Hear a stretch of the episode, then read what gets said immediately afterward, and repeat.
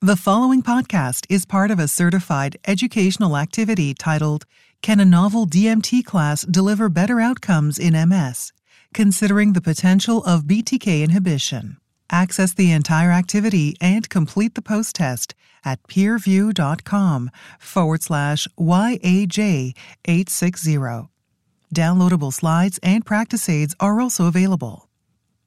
Welcome, everybody. My name is Amit Bar-Or from the University of Pennsylvania, and it's a pleasure and an honor, together with my co-faculty, Professor Anthony Traboulsee, Tony Traboulsee from University of British Columbia, to share this early morning hour with you on this symposium related to BTK inhibitors. You've heard a lot about BTK inhibitors already, and here's a chance to hear more about this exciting wave of new therapies that we hope will get added to the MS treatment armamentarium, perhaps with the first phase three data emerging as early as the end of this year. So the title is Can a novel DMT class, the BTK inhibitors, deliver better outcomes in multiple sclerosis? So the goals for today first, to understand the rationale for using BTK inhibition as a potential treatment for multiple sclerosis, to keep current with some of the data that's emerging from the clinical trials ongoing with BTK inhibitors, and to consider, and especially in the discussion and Q&A, what profile of patients we might consider to be the appropriate patients for BTK inhibition. My task is to introduce why we think BTK inhibition as a new approach for MS management is warranted and that we ought to be excited about. And so, what I'll do over the next few minutes is overview, first of all, a little bit of an historical perspective on immune cells that have been implicated in multiple sclerosis, starting with T cells that have been implicated as driving the disease, but now the recognition that's evolved that this is not about a single cell type, but about interactions between different cells. We'll talk about B cells, T cells, and myeloid cells, the latter including peripheral myeloid cells like macrophage, but also CNS or central nervous system compartmentalized myeloid cells such as microglia, as well as astrocytes in the brain that play very interesting immune related roles. And these cellular interactions occur through a variety of molecules, including cytokines and a variety of receptors. We will distinguish the roles of these different cells and elements in the context of, on one hand, relapsing disease biology, which we think of as being driven by immune cell interactions in the periphery that traffic to the CNS, versus those that are compartmentalized within the central nervous system, and those inflammatory responses and degenerative mechanisms we consider to be relevant to the non relapsing progressive aspects of the disease. And at the end, again, in the context of BTK inhibition, we'll discuss the potential therapeutics. So, this has been our sense that over the timeline, over time course or age of individuals, they start from left to right with the development of focal inflammatory lesions, and that these can be captured quite readily by MRI, new gadolinium enhancing lesions, neuroenlarging T2 lesions, and they reflect the perivascular consequences of inflammation and injury of relapse biology, waves of inflammation from the outside in. But we also believe now that there is inflammation that is set up within the central nervous system.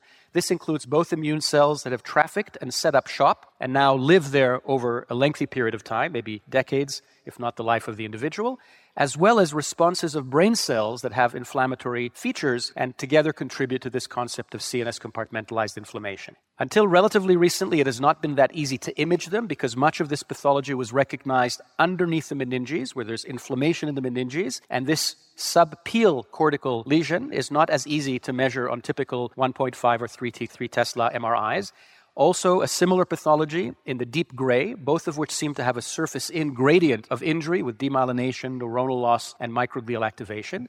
And then in the last few years, the realization that a subset of those focal inflammatory lesions that start as part of relapse biology have a second life. And that second life, the pathologists have told us over many years, that there can be lesions with a chronic active feature. So there's some inflammation, especially at the rim of these lesions, whereas it's less inflammatory if not entirely inactive in the center of the lesion. And these active, inactive, or chronic active lesions both terms have been used interchangeably, we can capture at least a subset of them with two imaging measures. One is called the slowly evolving or expanding lesion, the SEL, and the other one is the paramagnetic rim lesion, which is based on the presence at the rim of the lesion of what we think of as activated microglia that have iron in them, and that provides the MRI contrast on susceptibility type sequencing as a rim lesion that can be identified, counted, and assessed over time. So for the first time, we have metrics that we can follow, certainly in the context now of essentially all evolving clinical trials, and that we hope one day will be translated into the clinic.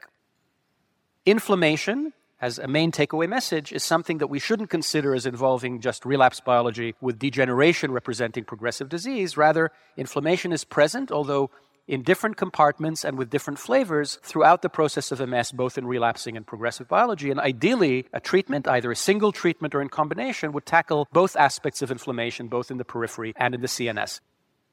And this is a simplified cartoon representing the CNS in the lower right. In the upper left is going to be the immune system. We think now of activation of immune cells, their trafficking across the barrier into the central nervous system, and their participation both in the perivascular inflammation and the CNS compartmentalized inflammation. And as I had mentioned, historically, the focus had been on T helper cells, known also as CD4 T cells. But it really is about interactions between these different types of cells that underlie what we consider to be the relapse biology. And again, the immune immune interactions, but also immune brain interactions in the CNS that contribute to the non relapsing progressive disease. And these are the two biologies that we're hoping to target with BTK inhibition. So we'll expand a little bit on the periphery first. And at the core of this is the capacity of an immune system to recognize and respond potentially with injury to the central nervous system. It turns out we all have the capacity to do that. It's actually part of our normal immune repertoire. This normal autoimmunity, we all have it, is there for very important reasons, probably from early development. The immune system is now recognized to play key roles in normal tissue development, including, as it turns out, brain development. But normally, people have this autoimmunity without it spilling over into injury of self.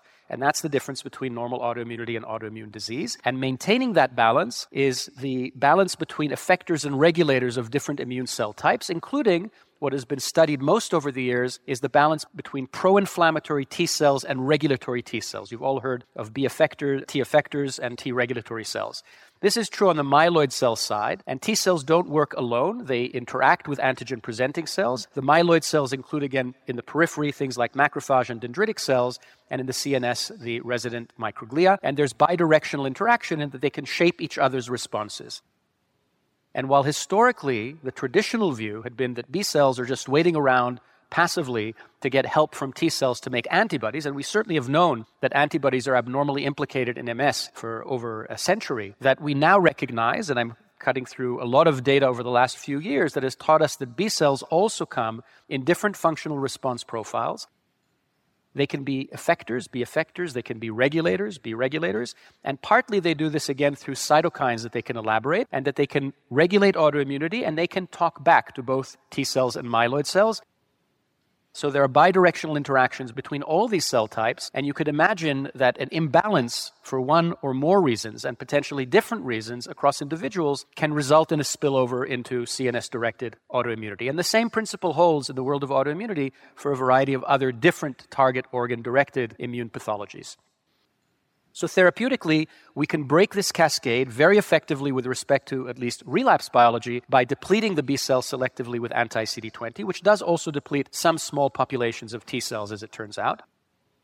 We can also consider targeting the B cells and the myeloid cells selectively with a BTK inhibitor because those are the two cells that are the main targets of BTK inhibition.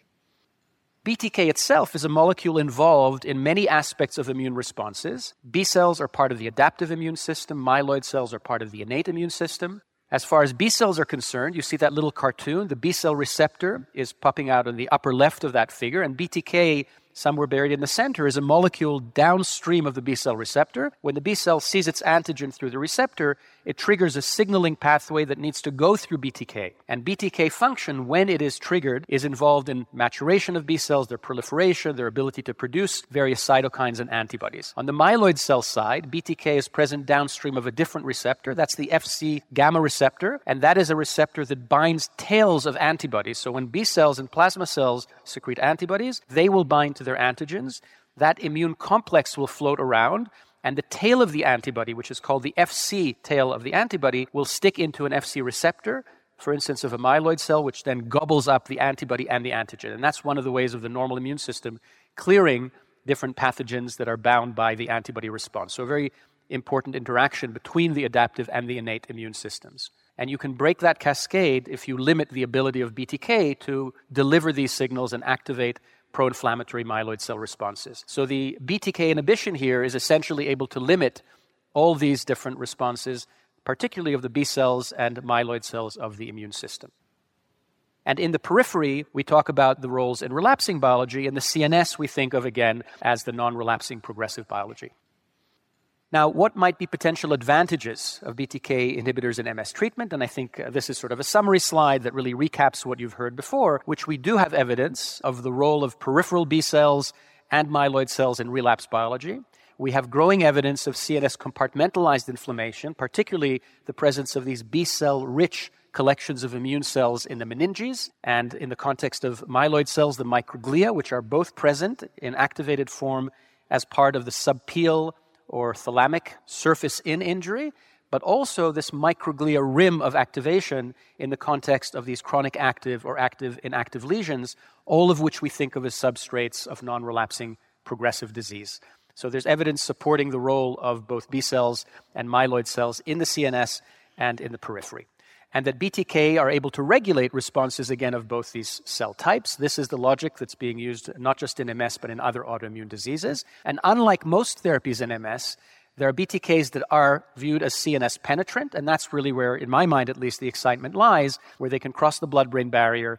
They have been seen to concentrate in the CNS or to be present in the CNS, I should say, in concentrations that one hopes would have therapeutic effects in limiting the capacity of activation of these target cell population. So, hopefully, a medication class that will be impacting both relapse biology and progressive biology. And with that, I will wrap up. I will pass the baton to Professor Anthony Traboulsee from the University of British Columbia to examine the evidence of what do BTK inhibitors tell us so far in clinical trials. Tony, please. Uh, thank you very much. So uh, it's great, you know, pleasure and honor to be here to participate in this. It's been a steep learning curve for all of us to yet learn about a new mechanism of action of a potential medication for both relapsing and hopefully progressive MS.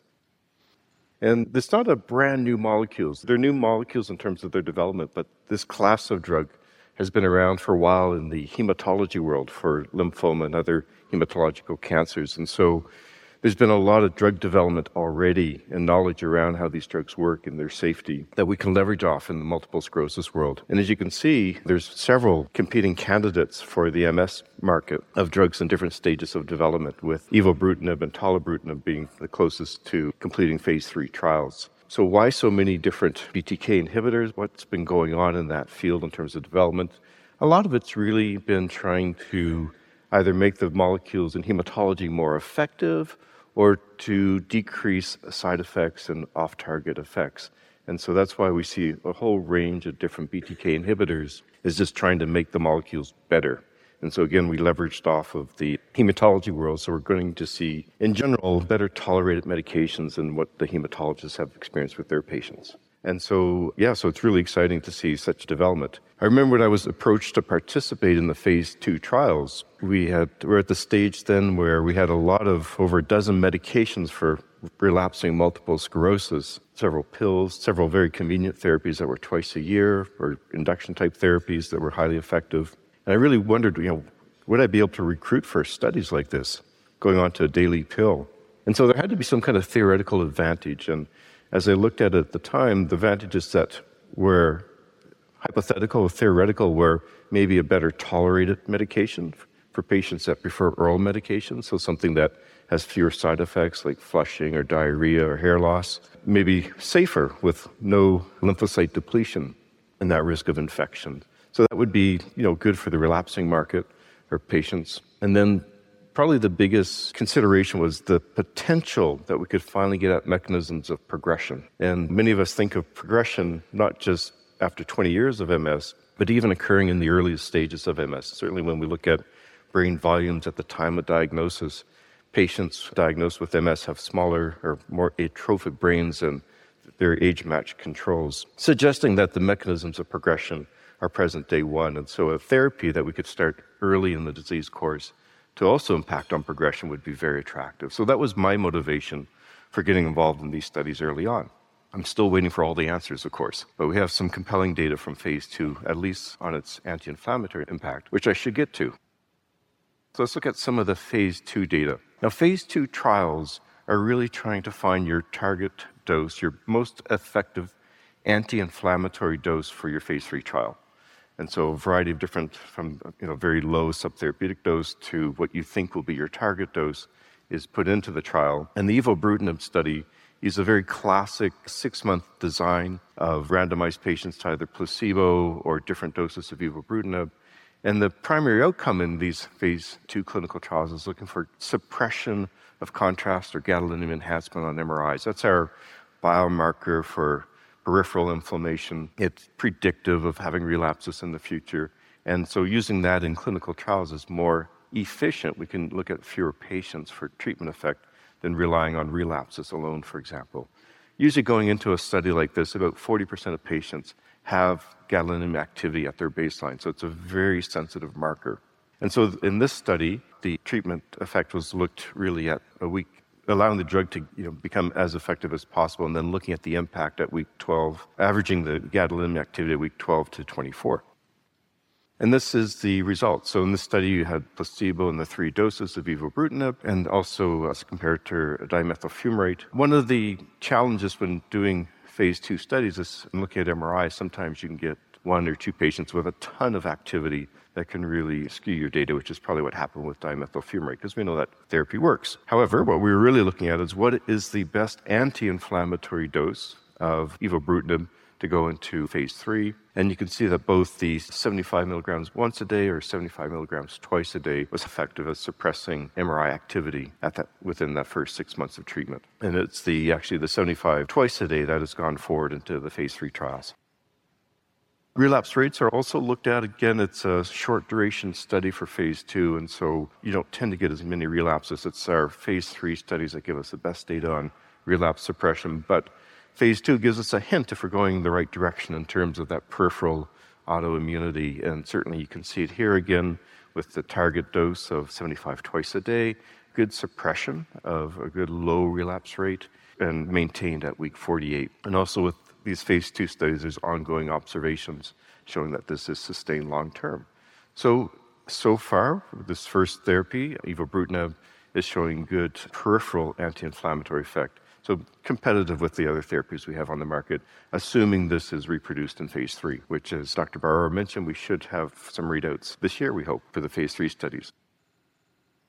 But the more challenging aspect, and kind of one of our targets, is a biomarker for secondary progression or for progressive features of multiple sclerosis. And there's been a lot of different ones being explored to represent what's going on clinically. Historically, it was mostly looking at brain atrophy, for example, as a potential biomarker of progression or destructive elements of the disease. One of the ones you've heard about throughout this meeting and throughout the past year or two are phase rim lesions or slowly expanding lesions. This is going from a global level, looking down at the level of the lesion again and trying to identify something that represents the smoldering disease, these microglial cells cells that we think are the important players in progression. And so on the left, you see that little cartoon that looks like a one type of lesion that has these microglia macrophages on the edges that are just kind of living there and slowly chomping away at the tissue adjacent to it, leading to this increased size of lesion over time that can be now measured using some computer technology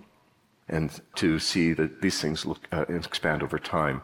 And there's emerging data, which of course requires further validation, that these patients with the presence of these slowly expanding lesions tend to have a worse clinical prognosis in terms of progression or disease worsening over time. And that's been evolving over the past five years in terms of validation data and clinical observations. So it seems to be a compelling potential biomarker if therapies we're developing are working on the mechanisms of progression or what we assume are the mechanisms of progression. And so this is some recent data from the phase two trial. And again, consider it exploratory, right? A lot of this stuff needs to be confirmed in phase three trials, showing that compared to placebo, patients on the higher dose of the evobrutinib were less likely to have the same degree of increase in slowly expanding lesions. So again, suggesting we might be going in the right direction, even in the short term of 48 weeks of maybe impacting on those mechanisms. In general, these therapies tend to be very well tolerated. And things I look at for particular interest would be infection rates. As Dr. Bar-Or mentioned, these drugs do not destroy cells, they do not deplete lymphocytes. They just modulate or control and prevent the overactivity of B cells. And so we're not seeing opportunistic infections. So thumbs up for that. Not seeing a lot of other off target side effects, certainly not seeing diarrhea or any major GI issues So, very well tolerated. Probably the adverse event of interest that's been emerging is whether or not, how often are we going to see drug induced liver injury? And that's come up as a topic and concern for the FDA, which has impacted on how the studies are being managed currently but very rare events of increased liver enzymes so far. And I'll come back to that when I talk about the current status. Some other exploratory data with these types of drugs is looking at animal models. Now, most animal models of multiple sclerosis are looking at the relapsing form of the disease, and it's really hard to get a good model of progressive MS, but there is some models that are similar to progressive MS. And in this one study, looking at this, for example, evobrutinib, showed that it was able to target the compartmental inflammation in the animal model better than anti CD20 could do. So, again, showing more theoretical evidence, in this case, experimental evidence, that we are getting closer to the target of mechanisms of progression. Bottom line is these drugs do not wear off in terms of efficacy. The MRI suppression and the annualized relapse rate remains quite low. And the safety remains quite good in terms of opportunistic infections not appearing, no lymphopenia appearing, reasonably quite well tolerated as well. So let's move on to the next study, which is a tolebrutinib phase two trial. And that's the one I was personally involved with as an investigator. And this was neat in so many ways. It's a completely different, novel design for phase two trials. And that was, again, one of the challenges in considering doing a study. How can we put patients on placebo for six months, right? And that was really when there's so many therapeutic options. And so in this study, the novel design was patients were only on placebo for one month. And then they were randomized to the different doses of tolebrutinib. And it was very bold trying to expecting that the drug would have a therapeutic effect within 12 weeks of exposure. So rather than waiting for 12 weeks for it to build up and then doing several follow up points to see if it worked, we had a much shorter time. So the patient exposure to being on placebo or therapy was much lower, which I think made it a very patient friendly study. love to go on and on about it. I just love this new design. I think we'll see more and more of this in our MS world. And so here's the primary outcome again impact on GAD enhancing lesions. And so you've got the placebo on the left and then the very low dose and then the other doses. And you can see that the dose going forward into clinical trials, into phase three studies, had a very good suppression of GAD activity within a very short time frame of 12 weeks. And then we have a variety of long term data. All the patients eventually got rolled over to the 60 milligram dose with during various times of being on their original dose. And generally, it lives up to its name, tolebrutinib, being very well tolerated. I know in my own practice, I've only had one patient discontinue, and that's because she wanted to become pregnant. Overall, again, not seeing any infections. And yeah, and I think then long term, we're also seeing a very low relapse rate with patients who remained on drug. We've got, I think, about over about 86% of patients are still on therapy after two years, which is uh, very impressive. 73% remained relapse free, and no change in EDSS, which is encouraging. We wanted to assess patients who seem to be higher risk for disability, and those are the ones who at baseline have highly active disease. They have enhancing lesions on their baseline MRI, multiple lesions, so a bad looking MRI, uh, or at least two relapses in the year prior. And that's about half the patients in the cohort. And we've found exactly the same degree of benefit or efficacy in that subgroup of patients. And so for the impact on relapsing aspects of multiple sclerosis is peripheral autoimmunity. It's uh, very effective for a wide range of relapsing patients. So again, here we have the slowly expanding lesion data again, showing the better outcome at the high dose, the 60 milligram dose, showing less increase of the, or less development of these slowly expanding lesions. And so we also looked at a thing called phase rim lesions. Phase rim lesions are less common than slowly expanding lesions, the neat thing about them, though, there's more pathological validation that they are microglia. They've actually been biopsied, and we can see microglia at the edges. And again, very rare to see any new phase rim lesions develop on this therapy. So, some hints that we're going not only as a strong anti-inflammatory drugs, but also going in the direction of towards the mechanisms of progression, impacting on those. There's been a large body of work looking at CSF concentrations of this drug, and I think that's going to be one of the areas, assuming that's going to be an important for impact on microglia. The tolebrutinib certainly has a high penetration into the CNS and high therapeutic, what should be therapeutic levels in the CSF of volunteers. So to be determined how that impacts.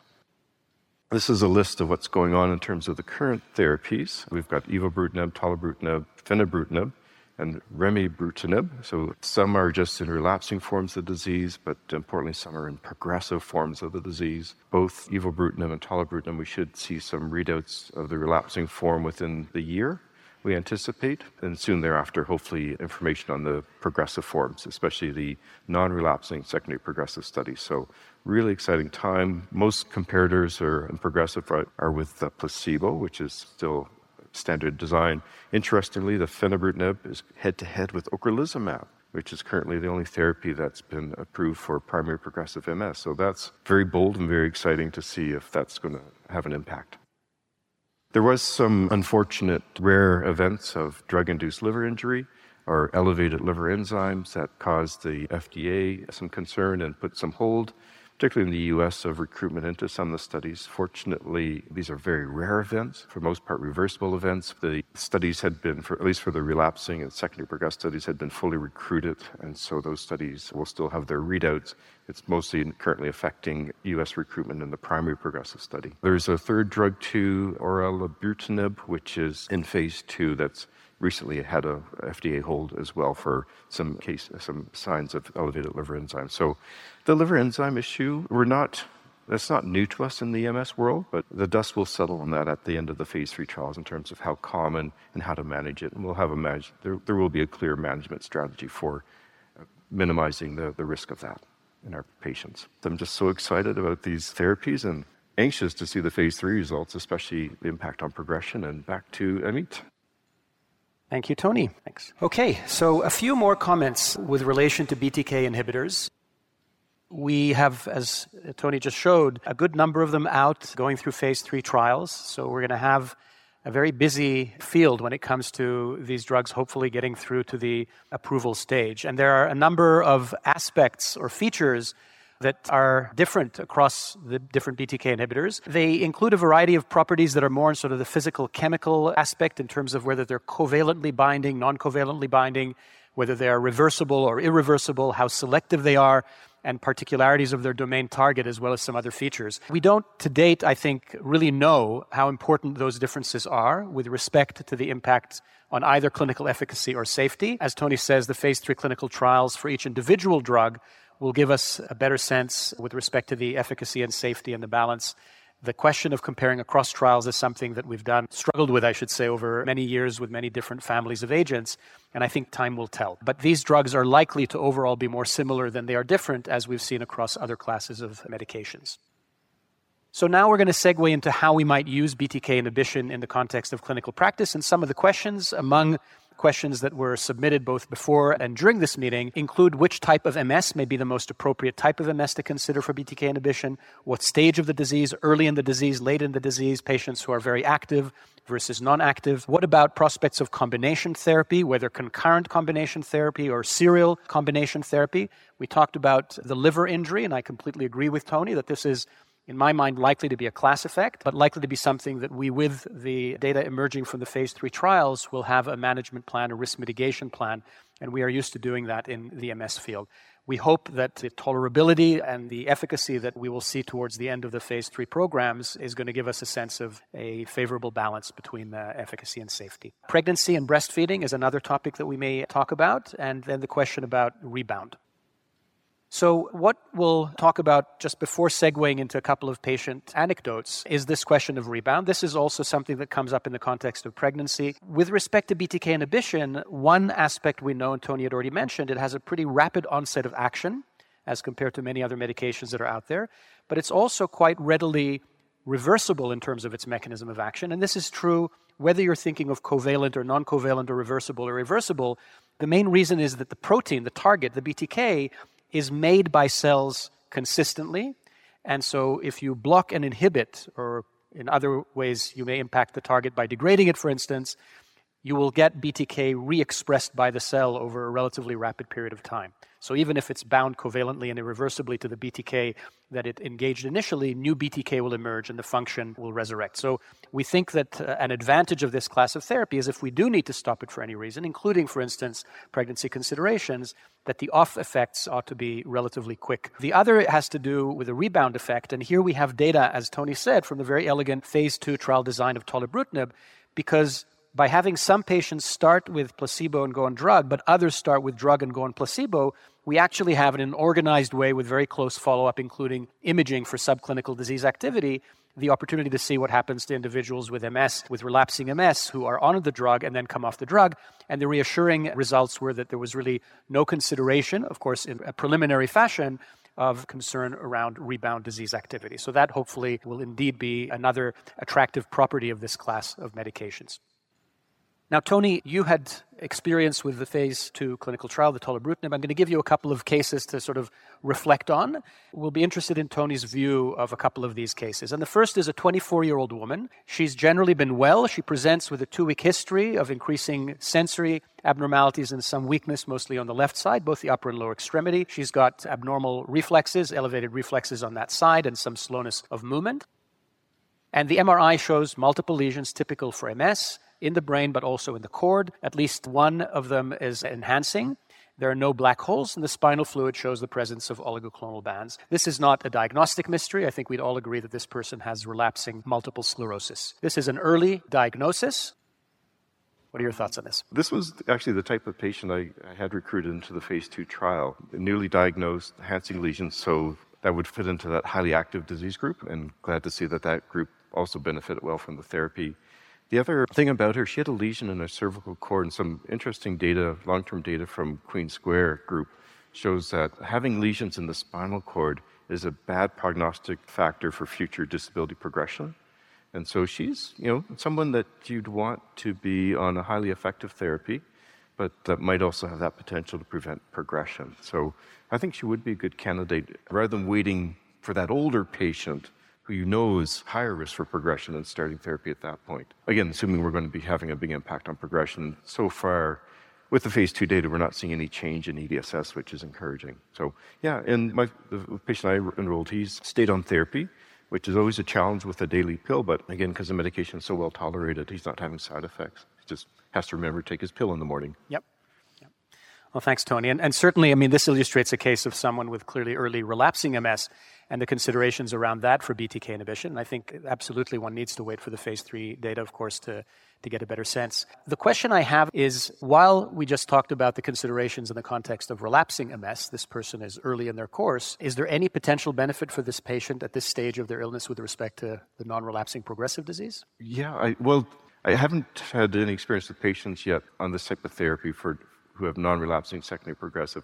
I had a couple of patients that went into phase two that were having relapses, but clear, to me had early signs of progression. And so, please, anecdotal, personal experience from the phase two. Again, they were older, and they've actually done quite well. They've been stable throughout. Now it's been about two years.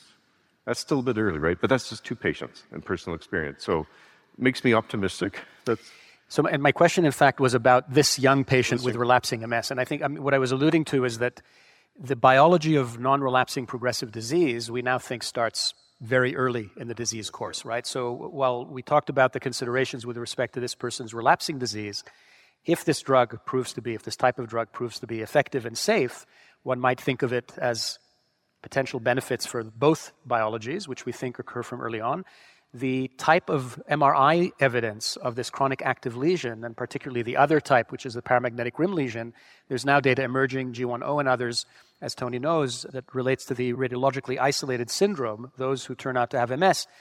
As early as that stage of preclinical MS, there's already evidence of presence of these, what appear radiographically to be chronic active lesions. So we do think that the biology of non relapsing progressive disease starts very, very early. It's just subclinical most of the way until it emerges clinically. And in people who had relapsing disease, we call it secondary progressive MS. In people who didn't have evident relapsing disease, we call it primary progressive MS. I guess what's partly going to address that is looking some of the work that's evolving out of progression independent of relapse activity.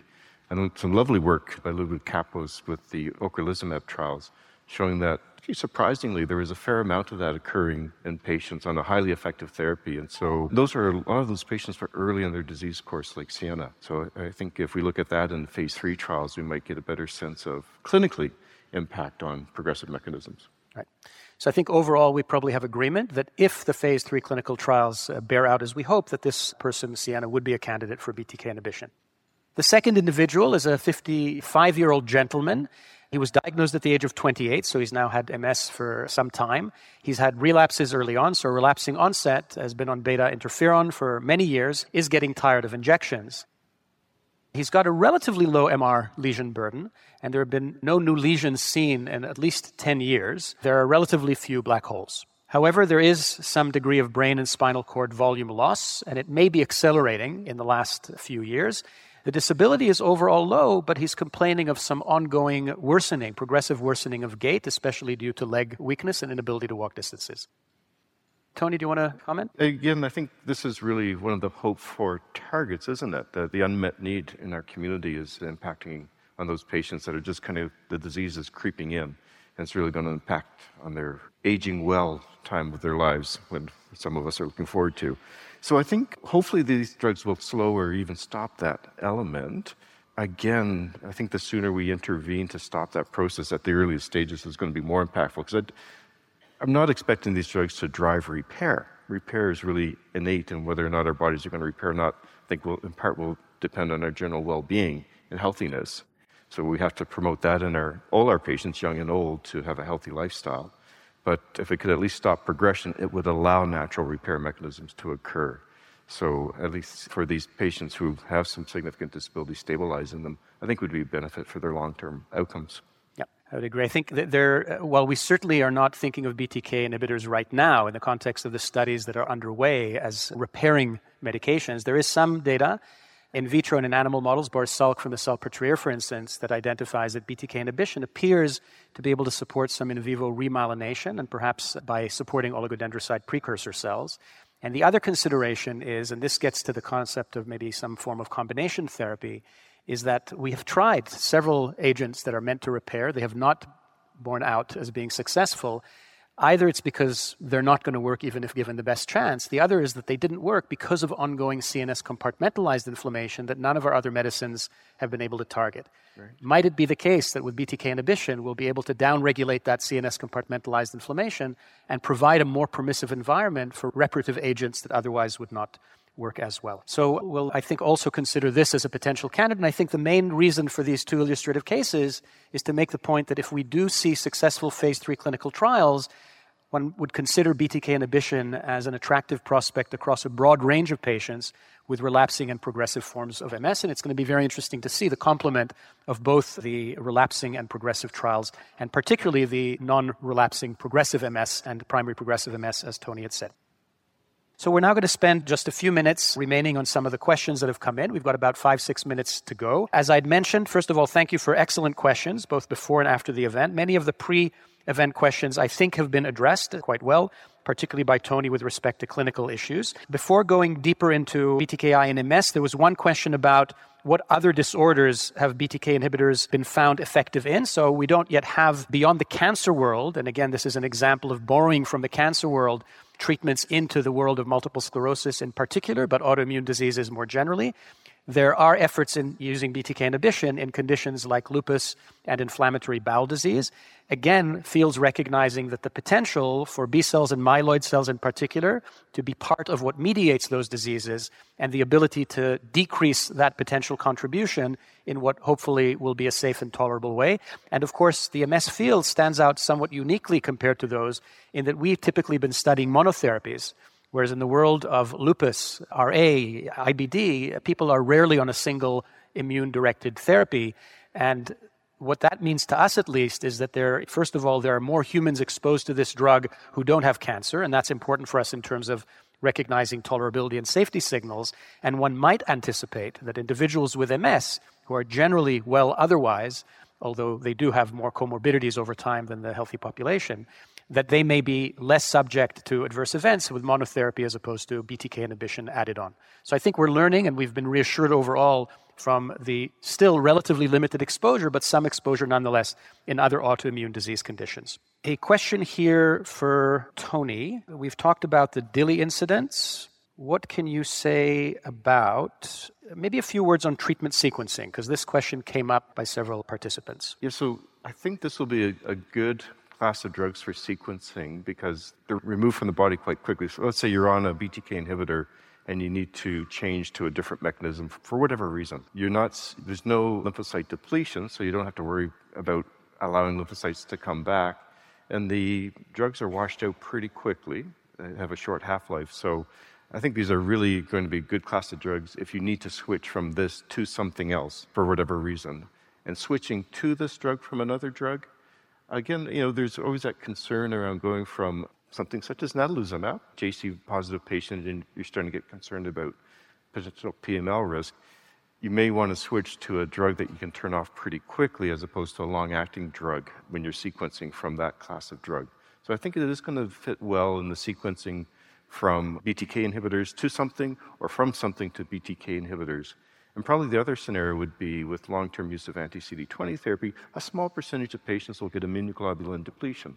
And that for some will be a risk for infections, and this might be a nice segue to maintain that B cell management effect without having that immunoglobulin suppression. So I think there'll be a lot of good sequencing opportunities. Yeah, no, I completely agree. And I think that there's a particular attraction conceptually to the prospect of switching, and we have many patients on anti CD20s, but from anti CD20s to BTK inhibition, in part because we do know already that when you allow B cells to reconstitute after people having had them depleted by anti CD20, the B cells that come back are not biologically the same as the B cells that were there before. And as far as we can tell, their properties are less pro inflammatory. They're not as abnormal as they were before they were depleted, and they may, in fact, have some anti inflammatory properties.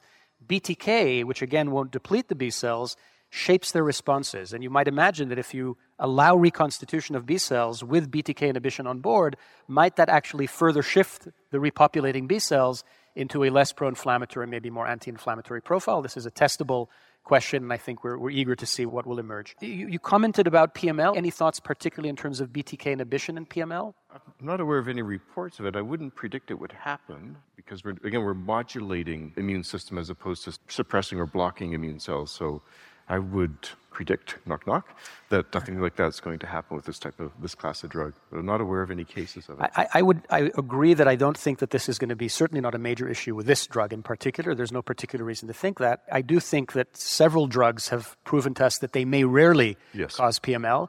And I think that has to do with patient heterogeneity. People are different immunologically. When you know you give people the same vaccine, you can get a three log fold response in terms of antibodies. So people's immune response propensities are very different.